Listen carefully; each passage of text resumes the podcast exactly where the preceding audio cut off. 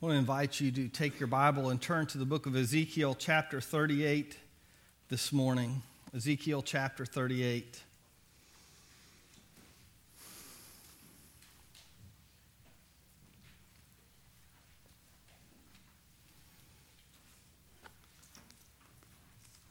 If you would please stand with me as we begin reading Ezekiel chapter 38, beginning in verse 1. This is the message that came to me from the Lord Son of man, turn and face Gog of the land of Magog, the prince who rules over the nations of Meshech and Tubal, and prophesy against him. Give him this message from the sovereign Lord Gog, I am your enemy I will turn you around and put hooks in your jaws to lead you out with your whole army, your horses and charioteers and full army, and a great horde armed with shields and swords. Persia, Ethiopia, and Libya will join you too with all their weapons. Gomer and all its allies will also join you, along with the armies of Beth Togarmah from the distant north, and many others. Get ready, be prepared. Keep all the armies around you mobilized and take command of them. A long time from now, you will be called into action. In the distant future, you will swoop down on the land of Israel, which will be enjoying peace after recovering from war and after its people have returned from many lands to the mountains of Israel. You and all your allies, a vast and awesome army, will roll down on them like a storm and will cover the cl- land like a cloud. This is what the sovereign Lord says. At that time, evil thoughts will come to your mind, and you will devise a wicked scheme. You will say, Israel is an unprotected land filled with unwalled villages. I will march against her and destroy those people who live in such confidence. I will go to those formerly desolate cities that are now filled with people who have returned from exile in many nations. I will capture vast amounts of plunder, for the people are rich with livestock and other possessions now. They think the whole world revolves around them. But Sheba and Dedan and the merchants of Tarshish will ask, Do you really think the armies you have gathered can rob them of silver and gold? Do you think you can drive away their livestock and seize their goods and carry off their plunder? Therefore, Son of Man, prophesy against Gog. Give him this message from the sovereign Lord. When my people are living in peace in their land, then you will rouse yourself. You will come from your homeland in the distant north with your vast cavalry and your mighty army, and you will attack my people Israel, covering their land like a cloud. At that time in the distant future, I will bring you against my land as everyone watches, and my holiness will be displayed by what happens to you, Gog. Then all the nations will know that I am the Lord. Let's pray. Heavenly Father, we come to you, and God, we lift up um, the reading of your word. God, we pray that as we listen to the word that you delivered through Ezekiel, God, that we would be reminded that you're in control. No matter how dark things may appear, it's well. We know that we can count on you. We ask these things in Jesus' name. Amen. You may be seated.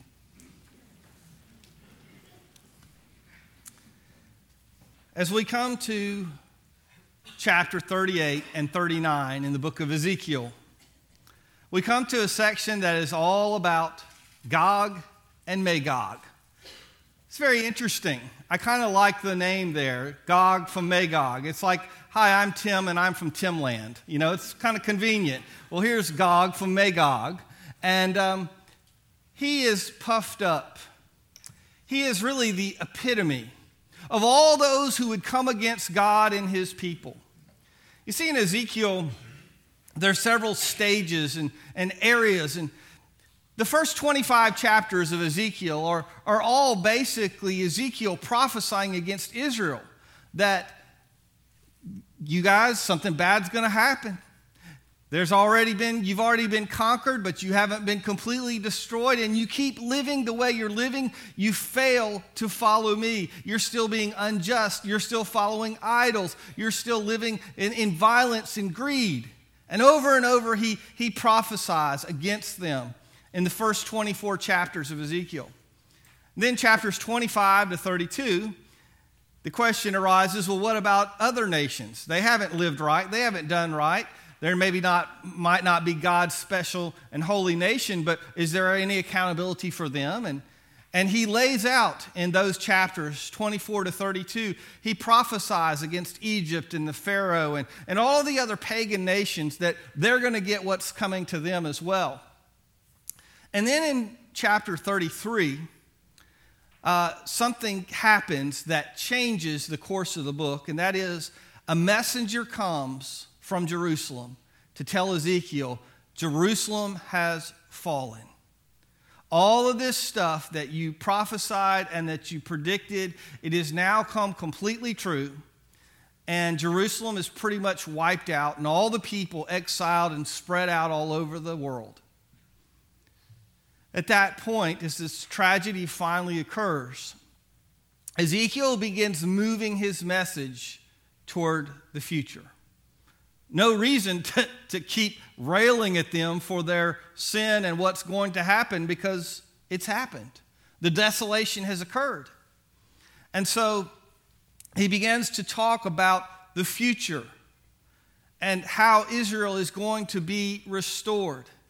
And so that kind of culminated in chapter 37 as we looked at last week the valley of the dry bones, how God was going to bring new life to Israel.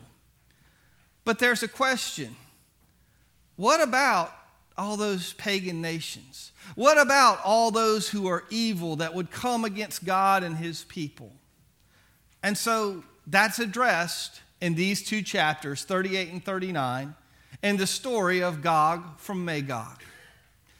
The Bible tells us, if you, we didn't want to take the time to read all of it, but basically, Gog who is puffed up, who is proud, who thinks nothing of God's people, he decides that he's going to invade.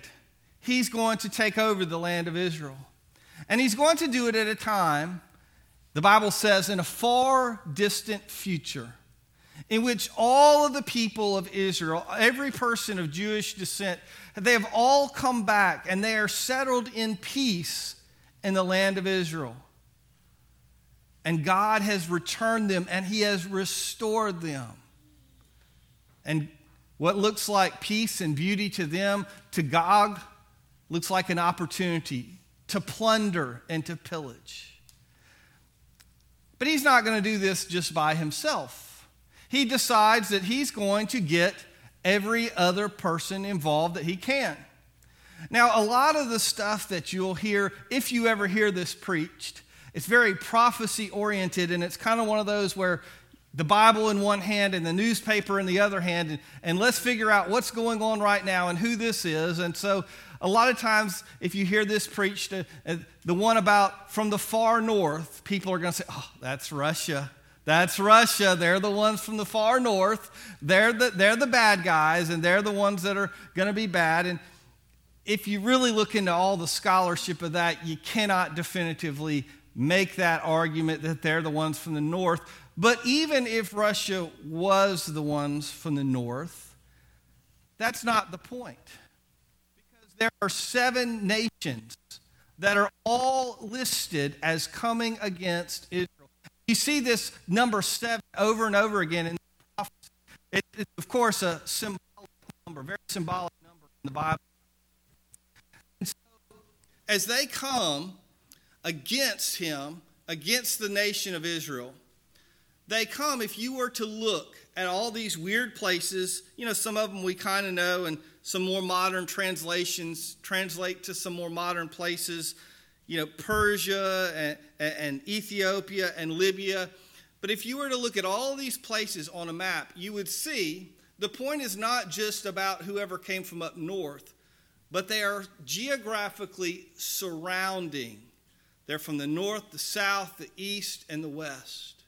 The idea is that all of the evil peoples of the earth are coming together. All of the forces of evil are coming together against God's people. And it looks like easy prey. It looks like, hey, everything's there for the taking. But when you read on, you find that, of course, that's not the case. God tells us that there is, uh, there's going to be a great feast with all sorts of beasts. If you read on into chapter 38, the rest of 38 and 39, there's a, a, beast feast, you might say. This great feast. And, and all sorts of wild animals are going to be there. But there's a little something tricky about this feast. The feast is not for humankind, the feast is for the beasts. Because God says that the armies of God are going to be destroyed, they're going to be slaughtered, and they and their horses and everything with them will be spread out over the land. And God gives an invitation through Ezekiel. He says, Invite all the beasts, invite all the birds, all the buzzards, all of those scavengers, because they're going to have a great feast as this force comes against Israel. And God goes into very descriptive language here. Again, it's, it's one of those things, if you try to make a chart, you know, like some folks are prone to do, and figure it all out literally, you're going to have a difficult time with that because the idea is in the imagery, because it talks about God sending fire and brimstone on these people and talks about them earthquakes taking them and, and, and all sorts of different ways they are slain and, and uh, you're like wait a minute i thought they were already dead by the brimstone. Well here's an earthquake to get them and, and there's thing after thing after thing. But the picture is again it's all very symbolic of there is complete devastation and destruction coming upon those who come against the lord. He talks about a traveling or itinerant band of morticians. Now, this is kind of interesting, right? Most morticians, they work for a funeral home, they stay in one place, and, and you know, people come to them. But it's going to be so bad, they've got to cleanse the land, that there's going to be two sets of traveling morticians. One of the sets goes out and they mark all the places where all the bodies are, covering everywhere in the land of Israel. And then the other group comes behind them and picks up these bodies and disposes of them. Because so great is the devastation of all of these armies coming against. And by the way, again, there's very symbolic language used. It talks about there being seven months just to find all these bodies and seven years for all of it to get cleaned up. What do we learn from this very interesting story? Well, Gog is really the personification of all of the evil folks out there. It is interesting that throughout history, people uh, have identified Gog as different leaders coming up. Back even starting three or four hundred years after Christ, people would start saying, oh, well, it's, it's, uh, it's the Visigoths or it's the Mongols or it's Genghis Khan, or, you know, whoever, whoever the world leader that seemed really evil at the time. And you really can't imagine people like that all the way through Hitler or others. God personifies all those who raise themselves up and all those who say, I will destroy, I will overcome God's people.